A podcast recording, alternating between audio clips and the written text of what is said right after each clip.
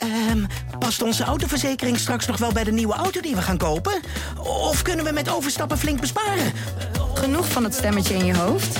Even Independeren. Daar word je altijd wijzer van. Vergelijk nu en bespaar. Welkom bij Independer. Ik lees de Volkskrant omdat kennis van zaken hebben mij geruststelt. En ik mij daardoor sterker in mijn schoenen voel staan. Eigenlijk zou iedereen de Volkskrant moeten lezen. Gun jezelf ook de Volkskrant. Ga meteen naar volkskrant.nl slash nu. En lees de krant tot wel acht weken voor maar 4 euro. Stopt vanzelf volgens de actievoorwaarden.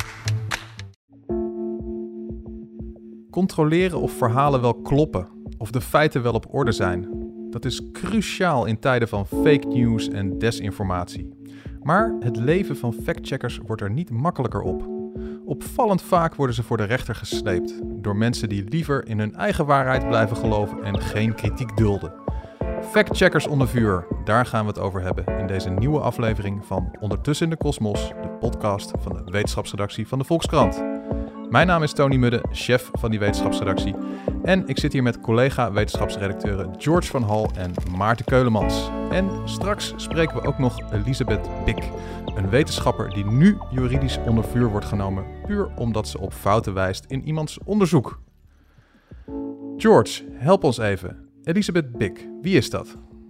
Ja, je kent haar misschien nog van uh, vorig jaar. Toen uh, hadden we haar werk ook al in de krant. Omdat ze een uh, ja, beeldfouten had opgespoord in een publicatie van onze oud-minister Ronald Plasterk. Um, mm -hmm. Want dat is de manier waarop ze meestal dingen opspoort in, in vakpublicaties. Dat is wat zij doet. Ze is een soort fraudedetective. Um, en zij kijkt dan vaak naar beelden, naar ja, vlekjes die bijvoorbeeld in twee plaatjes voorkomen en precies dezelfde streepjes en contouren en achtergrondruis hebben. En dan denkt ze, hé, uh, hey, misschien is dit uh, stukje van het beeld wel gecopy-paste hier op uh, dit beeldje. En dat is eigenlijk natuurlijk niet de bedoeling in een, uh, in een vakpublicatie. Daar moeten al die beelden moeten origineel zijn. En dat kan duiden dat er uh, gesjoemeld is met zo'n met zo'n vakartikel. maar ze doet mm -hmm. dat dan niet alleen met beelden. Ze doet dat ook door gewoon te kijken naar artikelen in het algemeen. Of de data wel helemaal op orde is. Of dezelfde proefpersonen overal weer terugkomen. Nou ja, noem het maar op. Allemaal manieren waarop je fraude zou kunnen plegen met wetenschappelijke data en in wetenschappelijke vakartikelen. Die ja. pakt zij aan en dat doet ze dan op een, uh, vaak op een website dat heet PubPeer. Dat is een soort uh, ja, publieke peer review. Peer review is de vakterm die uh, wetenschappers gebruiken voor het nalezen van hun eigen, van elkaars werk. Om te zien of alles goed is gedaan. Daarmee ja. zou je in theorie alles moeten kunnen ondervangen. Maar in de praktijk is dat natuurlijk vaak niet zo. En glippen ja, niet helemaal in orde zijnde vak publicaties alsnog door de mazen van uh, de manier waarop de wetenschap dit aanpakt. En dan uh, op websites als PubPeer kan werkelijk iedereen meepraten. In de praktijk doen alleen mensen dat die toch nog alsnog een beetje verstand van zaken hebben.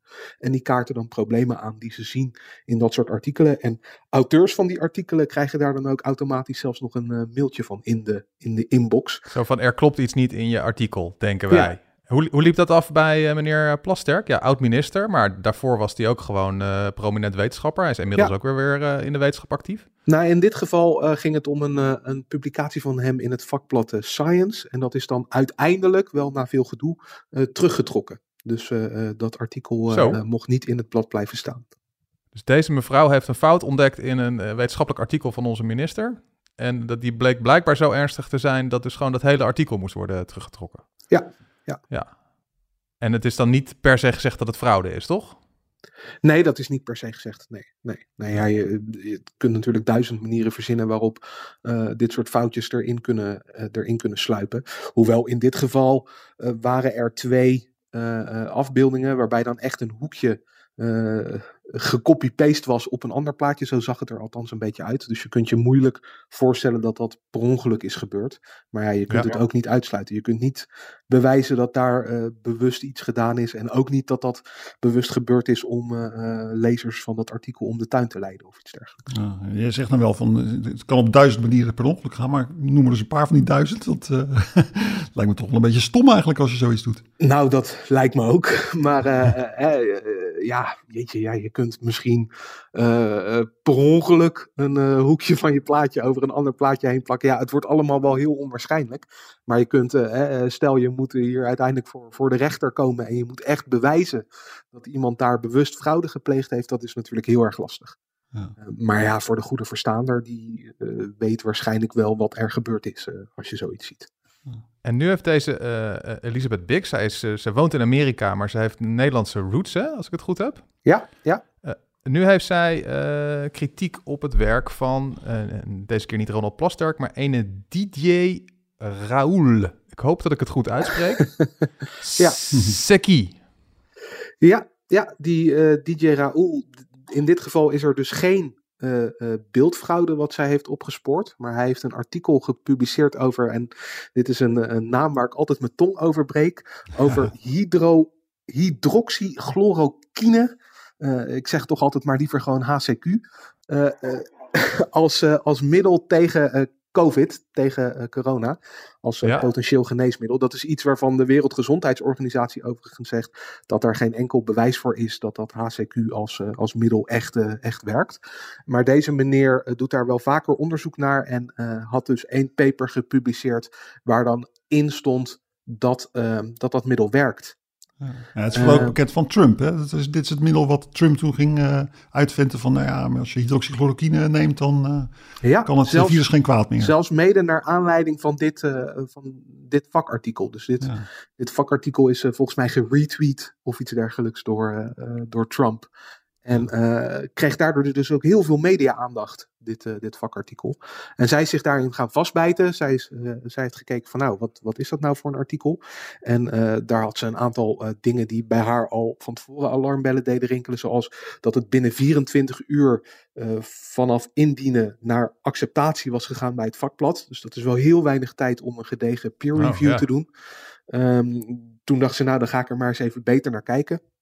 En zo bleken er ook uh, uit mijn hoofd zes um, uh, van de proefpersonen in het uh, artikel ja, soort van te zijn verdwenen. daarvan zijn er dan drie verplaatst naar de intensive care. Eentje is overleden en die zijn vervolgens uit de resultaten gelaten omdat ze gestopt zijn of gestopt waren met het nemen van de middelen. Ja, als je op de IC ligt of als je dood bent, dan is het ook even wat moeilijker om, om zo'n middel in te nemen natuurlijk. Ja. En dat kan uh, de, uh, de uitkomst vertekenen van de conclusies van dat, uh, van het onderzoek. Want in totaal oh, ja. zaten er iets meer dan 20, ik geloof 24 of 26 proefpersonen in dat, in dat vakartikel. Dus dit is dan best een, een groot aantal als ineens zes van die proefpersonen uit het onderzoek verdwijnen. Maar dat zit dus in, in de hoek van, nou ja, we gingen het testen op zoveel mensen. Ja. bij 20, die kregen helemaal geen last van corona. maar er gingen een aantal belanden op de IC, of die gingen dood. Maar die laten we even weg. En dan concludeer je van, uh, hey, topspul dat hier chloroquine. ja, ja, zo een beetje. Ja, een beetje kort ja. de bocht. Maar ja, dat is, dat is, hoe, het, uh, dat is hoe het gegaan is. Ja. ja. Jij kent die, uh, die, die Raoul ook wel, toch? Ja, dit, ook is een bekende, dit is een hele bekende zaak inderdaad. Het gekke is ook, het verbaast me dat Elisabeth Bikker, Bikker nu weer mee bezig is. Want het was eigenlijk al vrij snel duidelijk dat het gewoon wel best wel rammelend onderzoek was. En, en wat mij wel echt fascineerde, uh, ja, weet je, dit kan iedereen bedenken. Van, van, nou ja, het is niet zo heel netjes onderzoek als mensen doodgaan en je laat ze weg. En toch uh, wordt deze man als een enorme held gezien in de tegenbeweging van, uh, van het, uh, van het coronaprotest. Hè? Mensen die tegen de coronamaatregelen zijn. Ja. Die, roepen, die hebben heel lang heel hard geroepen van, van ja, dat hydroxychloroquine, topspul, is bewezen in Frankrijk door DJ Raoul. Ja. En uh, ja, het is schandalig dat wij dat niet mogen voorschrijven. Jullie van de media, nou ja, wij dus. En, en het OMT houdt dat onder de pet. Ja. Want er moet geld verdiend worden aan vaccins. Nou, bla bla bla. Dat, ja, complotverhaal. Okay, dat, dat vroeg me altijd af zo van, ja, wat voor belang zouden artsen er wereldwijd bij hebben? Of media om te zeggen van, om te verzwijgen dat er een of ander topmiddel is tegen Corona. Ja, in, in, in de verwrongen, gekke wereld uh, van, van dit soort mensen is het al heel snel een complot om te verhullen dat er iets is wat heel makkelijk is. Een makkelijke uitweg uh, uit, uh, uit de crisis. En dat zie je heel vaak bij die, die protestmensen. Die willen heel graag een makkelijke oplossing. Ja. Die willen graag het raam openzetten en corona is weg. Ze willen ivermectine slikken, dat is ook zo'n middeltje. Mm -hmm. En het is weg. Of je neemt hydroxychloroquine en het is weg. Ja. Dus uh, ja, het is, uh, het is bizar, bizarre zaak, uh, moet ik zeggen. Dus, ja, en ook heel goed dat er gewoon wetenschappers zijn die zich daar serieus in vastbijten. Want het is natuurlijk ook heel makkelijk om toch te zeggen van, van ja, uh, Ja. kijk het maar. Ja, wat vertel eens. Want die, die Eli- Elizabeth Bick die wijst dus eh, op fouten, of vermeende fouten, in dat eh, onderzoek van die meneer Raoul over hydrochloroquine. Ja.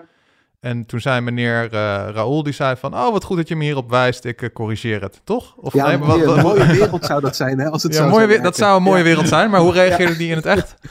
Nou ja, hij vond dat, eh, hij vond dat echt, echt verschrikkelijk, denk ik. Hij eh, ging haar in elk geval eh, beledigen. Ik heb hier ergens een lijstje met, eh, met dingen die Le Monde, de Franse krant, had opgezomd. Die heeft zijn uitspraak op een gegeven moment uitgepluist en op een rijtje gezet. Een gek heeft hij er genoemd, een heksenjager, een stalker, een mislukte onderzoeker. Nou ja, dat waren allemaal dingen die hij in, verschillende, in verschillende media over haar gezegd heeft. Zijn Mhm. collega Erik Charbier, Char, Charbrière, ik weet ook niet of ik zijn naam helemaal goed uitspreek, die bestempelde haar op Twitter zelfs tot, en daar moest ik eigenlijk stiekem wel een beetje om lachen, tot een mestkever. eh, die allerlei shit verzamelt. nou ja. Ehm, eh, dit soort dingen eh, gebeurden dan. En dat waren de onderzoekers zelf. Maar ook zijn, zijn aanhangers begonnen haar haattweets te sturen. En nou ja, gewoon allerlei ellende kreeg ze over zich heen. Nadat ze die kritiek had geplaatst. Dat was overigens al heel snel. Dus nadat hij zijn voorpublicatie had gedaan. Dus nog voordat het in het vakblad terecht was gekomen. Had zij al op papier eh, dit aangekaart. Echt eh, in de dagen nadat het gepubliceerd was. Ehm, dus het, het speelt al wel een tijdje, deze zaak. En eh, al die tijd krijgt zij al, al die ellende van zijn eh, aanhangers over zich heen. Op een gegeven moment werd door die collega van Raoul zelfs haar eh, adres op Twitter geplaatst. Die tweet is inmiddels weer verwijderd. Eh, maar ja, goed, haar adres circuleert dus ook onder die aanhangers. Ze heeft overigens nog geen nare mensen aan de deur gehad. Eh, dat heb ik er gevraagd. Dat is Ja. natuurlijk heel fijn. Ehm, maar zo, ja, zo begon het een beetje. En uiteindelijk hoorden ze dus via de media eh, dat ze ook is aangeklaagd voor eh, eh, een rechtszaak in Frankrijk. Wat natuurlijk opmerkelijk is, want zij woont zelf in, in Amerika en ze is Nederlandse. Maar ze is dus in Frankrijk door deze Franse onderzoeker aangeklaagd in Marseille, om precies te zijn. Tenminste, dat heeft ze gehoord. Want dat is een beetje eh, het gekke van, die, eh, van het Franse rechtssysteem. Zij heeft daar geen brief van gekregen. Er is geen rechtszaaknummer of iets anders. Ehm, en ik ben dat eens gaan uitzoeken, want ik dacht van ja, eh, maken ze dan gewoon een grapje? Of doen ze dit om er een beetje op de kast te jagen, terwijl er helemaal geen rechtszaak is? Weet je wel, als Nederlander dacht ik, ja, hier moet je toch van op de hoogte gesteld worden, hè, als je partij bent in een, in een rechtszaak. Maar dat Franse systeem werkt iets anders. Ze is eh, eh, eh, beschuldigd binnen het strafrecht en dan gaat er eerst een, een procureur gaat onderzoek doen. En dat is een proces dat kun je een beetje vergelijken met ons politieonderzoek. De politie wordt er ook vaak voor ingeschakeld. En op dat moment is iemand, in dit geval dus Elizabeth Bick, officieel nog geen partij. Ehm, en die, die procureur die moet gaan beslissen of er uiteindelijk een echte rechtszaak of een echt gerechtelijk onderzoek komt. Dus ze wordt al wel onderzocht. Eh, de klacht wordt onderzocht. En daar hoor je normaal gesproken niks van, behalve als eh, mensen daarover uit de school klappen. En die eh, Raoul en zijn advocaat hebben het in dit geval in de media gebracht dat zij die aanklacht hebben ingediend. Weet je, laten we er gewoon eens even gaan bellen hoe het, hoe het nu met haar is, met Elizabeth Bick. En of ze al iets meer weet over die rechtszaak. Ja, goed plan.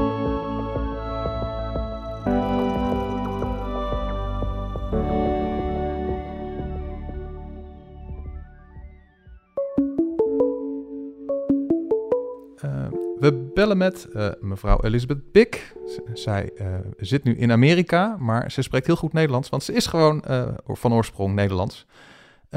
Mevrouw Bick, ik ben even nieuwsgierig, want voor mensen die de wetenschappelijke wereld niet zo goed kennen, wat voor belang zou een wetenschapper hebben om te sjoemelen met zijn onderzoek, of met haar onderzoek, of met plaatjes in zijn of haar onderzoek?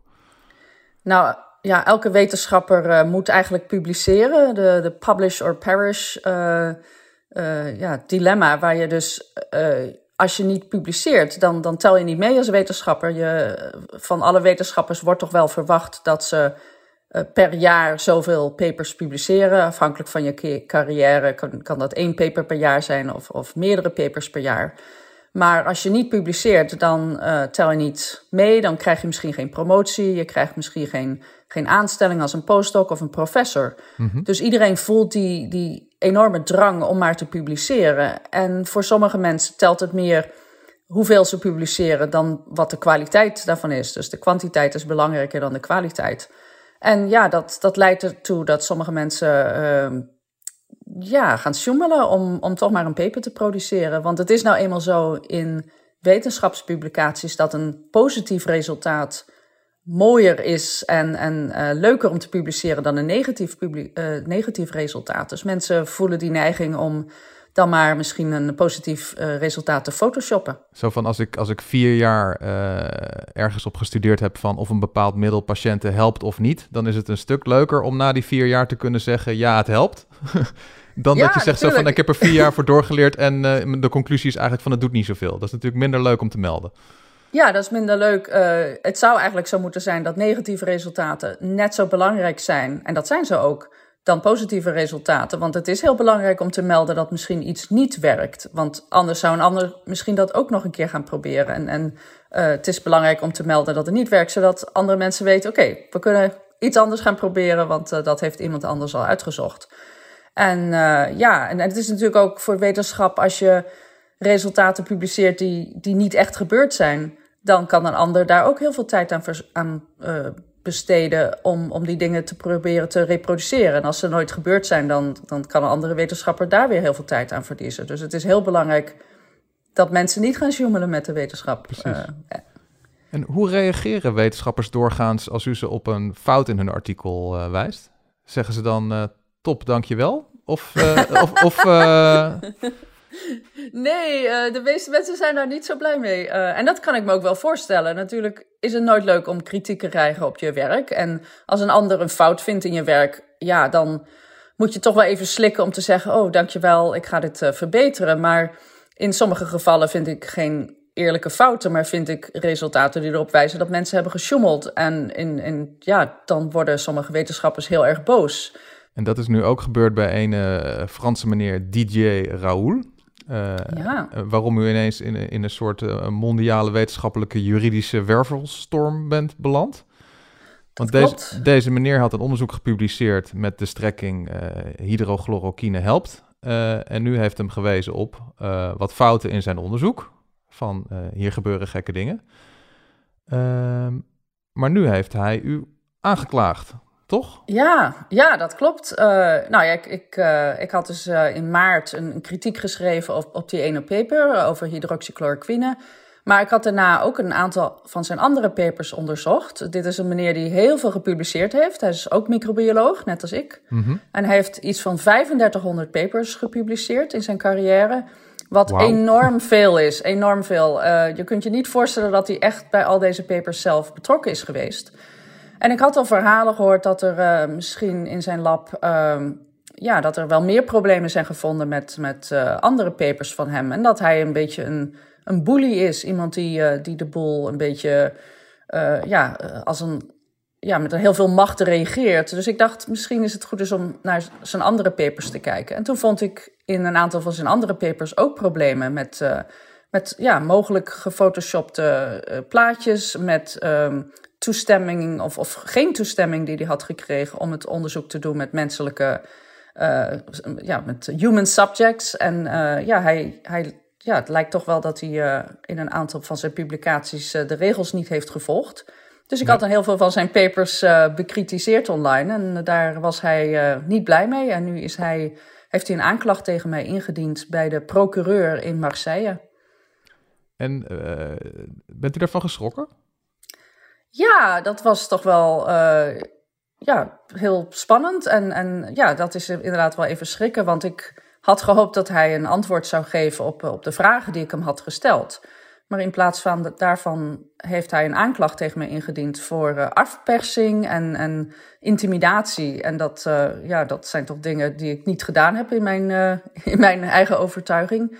En dat hydrochloroquine, ja, dat is, dat is al bijna geen, uh, geen wetenschappelijk onderwerp meer, maar dat is ook enorm politiek geladen. Met sommige politici die zich daar helemaal achter schaarden. Heeft u daar ook iets van gemerkt? Dat u uh, de aanhang van bepaalde, van meneer Trump achter u aankreeg hierdoor? Of ik noem maar wat. Ja, ja het werd, want, want president Trump heeft over deze paper, die, waar ik dus dat kritische review over had geschreven uh, heeft daarover getweet. En ik denk dat dat de enige tweet is die uh, Trump heeft gedaan over een wetenschapartikel. Dus in die zin was dat wel, uh, wel grappig. Mm -hmm. Maar om, ja, het werd gewoon in plaats van een wetenschappelijk debat, zou dit wel of niet werken. En, en wetenschap is vaak een heel genuanceerde aanpak. Het is niet zo van iets werkt helemaal niet of iets werkt helemaal wel. Vaak ligt de waarheid een beetje in het midden. Maar in de politiek, en, en zeker in de politiek van, van deze tijd, lijkt het erop dat je of voor het een of voor het ander moet kiezen. Dat er bijna geen middenweg meer mogelijk is. En voor een wetenschapper is dat, is dat heel bizar. Dat je als, je, als je een beetje kritisch uitlaat over iets, dan ben je gelijk, word je gelijk in een bepaald politiek kamp ingedeeld. En dat is uh, niet zoals de wetenschap werkt. Dus ik vind dat uh, ja, een beetje eng dat je omdat ik kritisch was voor, uh, voor, uh, tegen die, die hydroxychloroquine-paper, werd ik gelijk bestempeld als anti-Trump. En dat vind ik helemaal niet zo dat dat, dat het zo zwart-wit ligt. Dat, was, uh, toch, dat nou. was toch echt twee jaar geleden, was het toch ondenkbaar dat als je zegt dat een, een, een bepaald onderzoek naar een geneesmiddel wel of niet goed in elkaar zit, dat je dan ook meteen wel of niet tegen een bepaalde president zou zijn. Ja. Dat is toch dat is ja. een hele gekke wereld zijn wat dat betreft ingekomen. Ja, en het is ook, ook heel bizar en, en verontrustend dat heel veel wetenschappers die proberen om goede kwaliteit tweets te doen of, of andere posts op social media, dat die belachelijk worden gemaakt en zelfs uh, bedreigd worden. Ik, ik, ik, ben absoluut niet de enige wetenschapper die, die heel kritisch benaderd wordt. Terwijl wij ons best proberen te doen om, om zo dicht mogelijk bij de waarheid te blijven. En vaak is die waarheid best wel lastig voor mensen om te accepteren. Dat het niet heel eenvoudig ja of nee is. Het is in de wetenschap altijd zo van ja, maar alleen maar zo en dan zo en dan is het wel waar, maar ja. anders is het niet waar. En voor de meeste mensen is dat lastig uh, te begrijpen en die willen gewoon een heel duidelijk ja en nee antwoord. En als je dat niet kan geven als wetenschapper, uh, of als je tegen bent, tegen een bepaald principe bent wat zij beweren, dan word je als wetenschapper gelijk maar bedreigd. En dat is toch een bizarre wereld waarin we nu leven. Ja. Dank u wel, Elizabeth Bik vanuit Amerika. Fijn dat, uh, dat u ons uh, zo vroeg uh, voor uw tijd te woord wilde staan. Graag gedaan.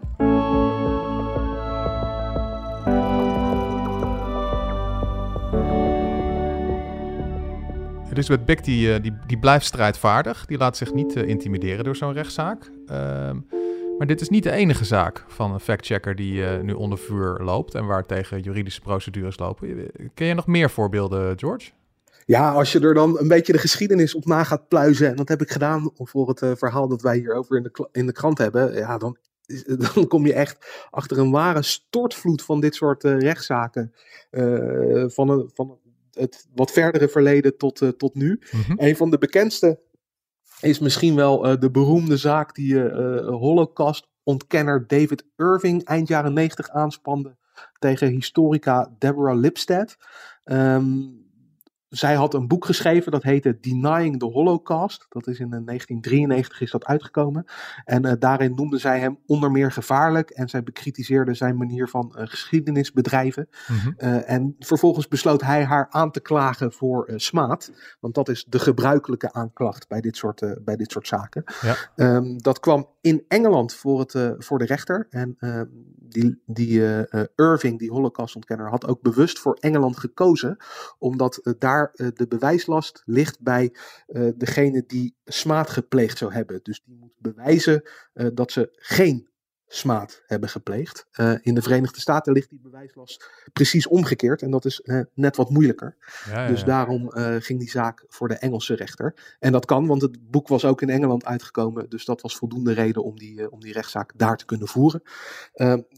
Is overigens op niks uitgelopen. Ja, er is een hele lange rechtszaak geweest. Maar uh, die Lipstadt is, uh, is niet veroordeeld of zo voor smaad. Dus hij heeft die zaak uiteindelijk gewoon gewonnen. Um, ja, het is een hele, hele bekende zaak geworden. Zelfs verfilmd in 2016. Uh, als Denial heette die film toen. Die heb ik een tijdje terug toevallig gezien. Dus ik moest daar meteen aan denken toen ik deze, toen ik deze zaak onder ogen kreeg van Elizabeth Bick ja, met gelijksoortige afloop dus. En dat blijkt elke keer het geval. Als je um, dit soort zaken gaat pakken, dan wint meestal de journalist, de factchecker, de fraudeopspeurder uh, enzovoorts. En eigenlijk nooit uh, de persoon die uh, zo iemand aanklaagt voor smaad. Heel af en toe wordt het op een akkoordje gegooid. Ja. daarvan is het bekende voorbeeld in Nederland, Pepijn van Erp van Stichting Skepsis. Ehm, die had een blog geschreven. Wat is dat voor stichting? Ja, dat is een, een stichting van sceptici, die dus ehm, pseudo-wetenschappers bekritiseren. Ehm, alles van, van mensen die beweren dat ze UFO's hebben gezien en veetjes in het bos tot uh, gebedsgenezers en uh, mensen die zeggen dat ze aids kunnen genezen met een of ander natuurkruid of zo, weet je wel. Ja, precies. Noem maar ja. op. Echt van, van links tot rechts stellen zij aan de kaak als ze het wetenschappelijk niet in de haak vinden. En dat doen ze natuurlijk niet altijd even vriendelijk. Mhm. Dus die mensen die krijgen ook veel kritiek te verwerken als ze uh, weer eens iemand op de tenen hebben getrapt. En uh, ik ga heel even de, de oorspronkelijke titel van het blogbericht opzoeken. Die heb ik hier ergens staan. Ja, hij had een blog gepost met de titel The Continuing Stupidity of Ruggero Santilli. Nou, je snapt wel als je Ruggero Santilli bent, dat... Vind je dat niet leuk? Ja, dat is niet zo heel gezellig, weet je wel. Nee. en uh, uh, nou kwam, als je hem googelde, kwam dit ook nog eens heel erg hoog in, uh, in de Google-resultaten te staan. Um, dus deze meneer was daar zo niet blij mee dat hij een rechtszaak had aangespannen in de Verenigde Staten. Maar wat beweerde tegen... die meneer dat hij ontdekt had dan? Ja, die meneer die beweerde uh, wel meer dingen, maar in dit specifieke blogbericht ging het om um, antimaterielicht. Uh, dat je op een bepaalde manier tevoorschijn zou kunnen toveren. En dat zou dan allerlei uh, verborgen gebleven dingen in uh, de wereld om ons heen onthullen. Ehm, maar antimaterielicht is een beetje onzin. Want als je het hebt over licht, dat zijn fotonen, dat zijn lichtdeeltjes. Um, antimaterie bestaat ook. Hè, dat is een soort spiegelversie van de gewone materie. Maar het grappige is, een antifoton is gewoon een foton. Dat is precies hetzelfde ding. Dus okay. antimaterielicht is, nou ja, gewoon licht. Uh, dus daar specifieke eigenschappen aan toekennen is gewoon een beetje onzinnig. Uh, dat deed hij desondanks en uh, daar maakte Pepijn van Erp in dat blogbericht, maakte hij daar gehakt van. toen heeft hij, Santilli heeft dus hem aangeklaagd, maar niet alleen hem, ook Frank Israël, een astronoom, die was, was en is voorzitter van die stichting Skepsis, terwijl mm -hmm. die Pepijn dat helemaal niet op een blog van Skepsis of zo had gepubliceerd, maar op zijn eigen, op zijn eigen blog, werd desondanks dus ook die uh, Frank Israël en de stichting aangeklaagd. Ja, in de Verenigde Staten. En dan uh, kom je op het moment dat je moet gaan beslissen: gaan wij nou mee procederen of laten we dit gewoon een beetje uh, van onze kant gaan? en de conclusie was al vrij snel: ja, dat kunnen wij wel doen. Maar die astronoom, die Frank Israël, die had een internationale carrière. Die moest ook wel eens naar de Verenigde Staten vliegen voor een vakconferentie. En als je daar dan veroordeeld bent bij verstek, dan zou dat best wel eens een probleem kunnen, kunnen geven. Misschien word je daar dan wel opgepakt uh, en een boete opgelegd of iets anders. Ja, dus toen besloten ja. ze toch maar te gaan procederen. Nou, dat kost bakken vol met geld. Die stichting is daar uiteindelijk een kwart miljoen uh, euro aan, aan verloren. Een kwart miljoen omdat je een, een blogberichtje hebt geschreven over ja. een figuur die beweert dat hij antimaterielicht, ja, materielicht anti heeft ontdekt. Ja. Dit is dus het risico van als je als, als eenling gaat factchecken of bloggen of fraude opsporen. Zo'n rechtszaak, vooral in de Verenigde Staten en in Engeland, uh, zijn razend duur. Want daar hebben ze iets dat heet Discovery. Ja, ik wist dit uh, een beetje vanuit uh, televisieseries en films, maar veel verder liep mijn juridische kennis niet. Dus ik heb ook met een advocaat hierover gebeld, die me een beetje heeft uitgelegd hoe dit werkt. Je hebt dus Discovery, dat is de, de plicht in die landen om alles dat ook maar een beetje met die zaak te maken heeft, aan de andere partij over te dragen. En dat moet dan allemaal op de juridisch correcte wijze. Dus daar heb je ook alweer advocaten bij nodig.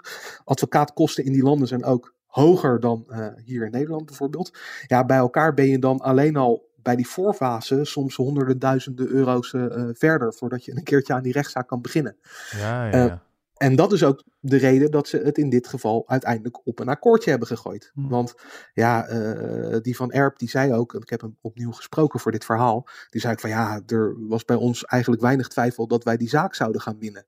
Uh, want wij hadden inhoudelijk gewoon gelijk. Mm-hmm. Uh, die smaadclaim, ja, die sloeg eigenlijk nergens op. Maar zelfs als de rechter in hun voordeel had besloten, dan had die Santilli weer een hoger beroep gekund. En dan kost de volgende bak met geld aan advocaatkosten uh, die je dan kwijt bent. En er zijn wel regelingen soms dat dan de verliezer betaalt.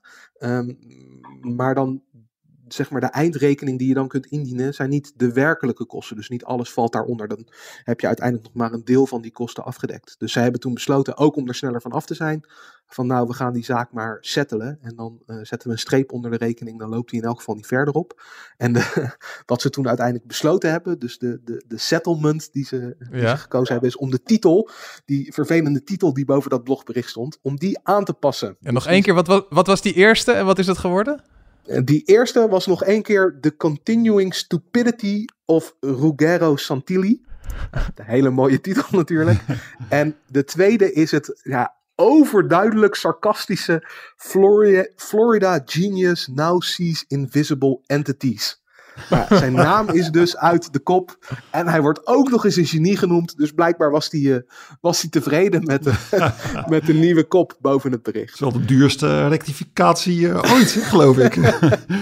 ja, ja uh, hebben we het met, met, aanvullingen en verbeteringen in de krant toch meestal wat goedkoper ja, voor elkaar dan. Ja, maar, maar, Maarten, bedoel, jij hebt in je leven ook heel veel gefactcheckt. Ja. En ook bij politiek gevoelige dossiers, zoals klimaat, virussen, vaccins, noem maar op.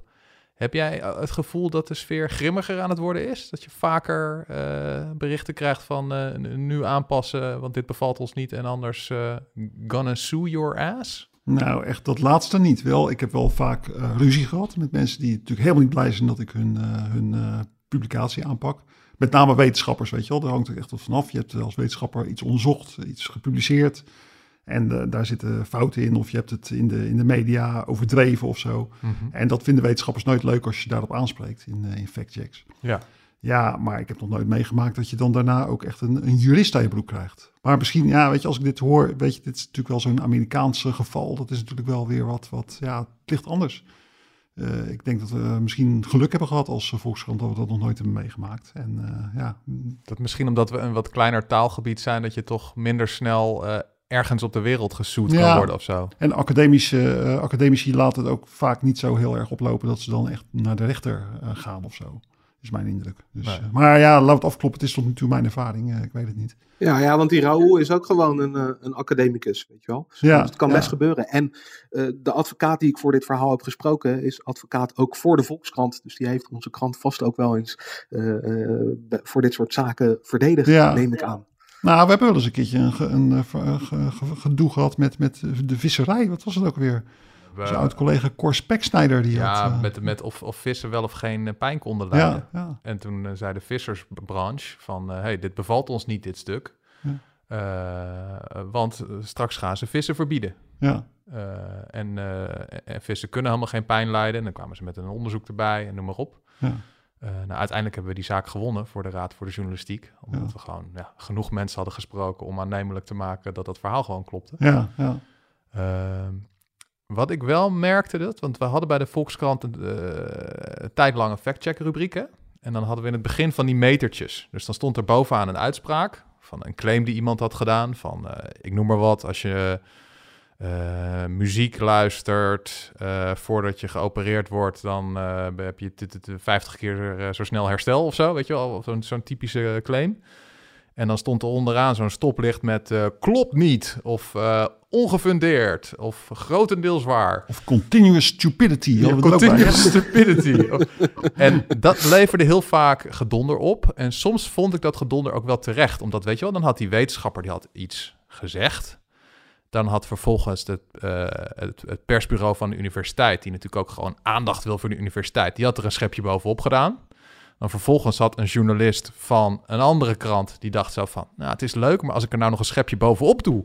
Die had dan, er weer nog een schepje bovenop Ja, gedaan. dan ja, wordt het ja. nog leuker en dan wordt het nog beter gelezen. En dan waren er uiteindelijk twee schepjes bovenop gedaan. En dan leek het gewoon door zo'n metertje, alsof die wetenschapper die die eerste claim had gedaan, alsof die een soort uh, verkoper was in een uh, slechte tweedehands autoverkoper in een glitterjasje. Ja.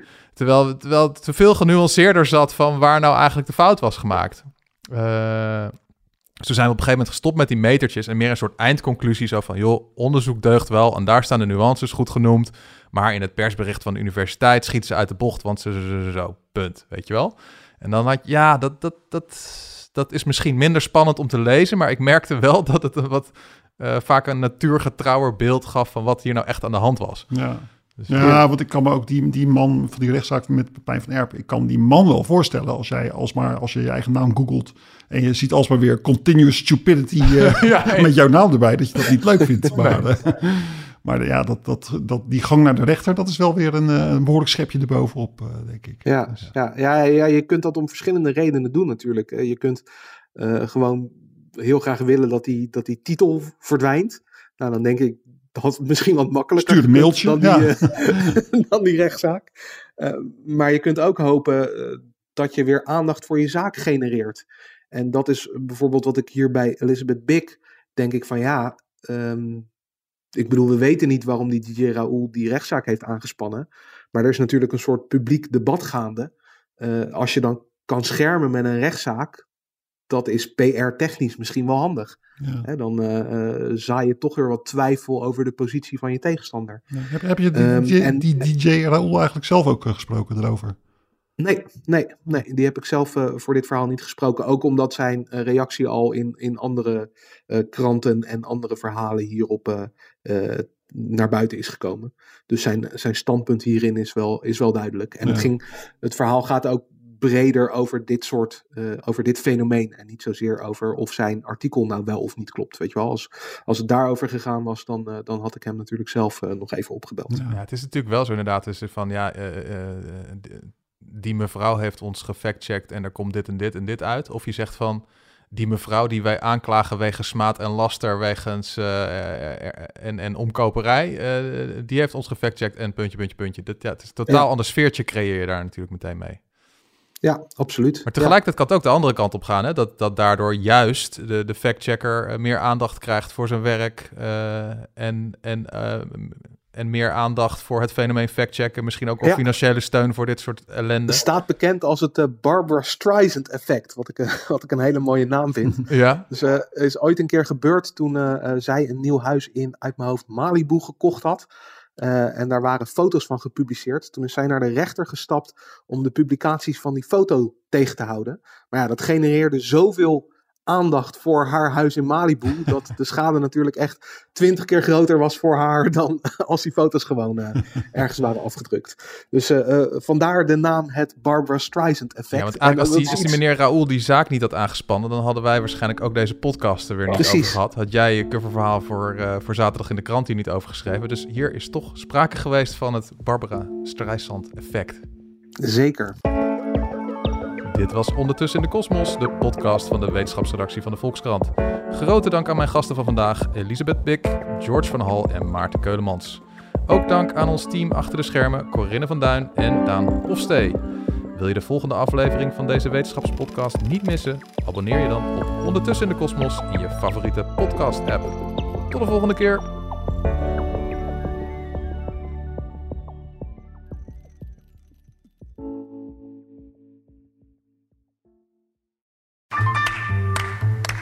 Ik lees de Volkskrant omdat ik altijd alle kanten van een verhaal wil weten. En ik nieuwsgierig ben naar de mening van anderen. Eigenlijk zou iedereen de Volkskrant moeten lezen. Gun jezelf ook de Volkskrant. Ga meteen naar volkskrant.nl/slash nu en lees de krant tot wel acht weken voor maar 4 euro. Stopt vanzelf, volgens de actievoorwaarden.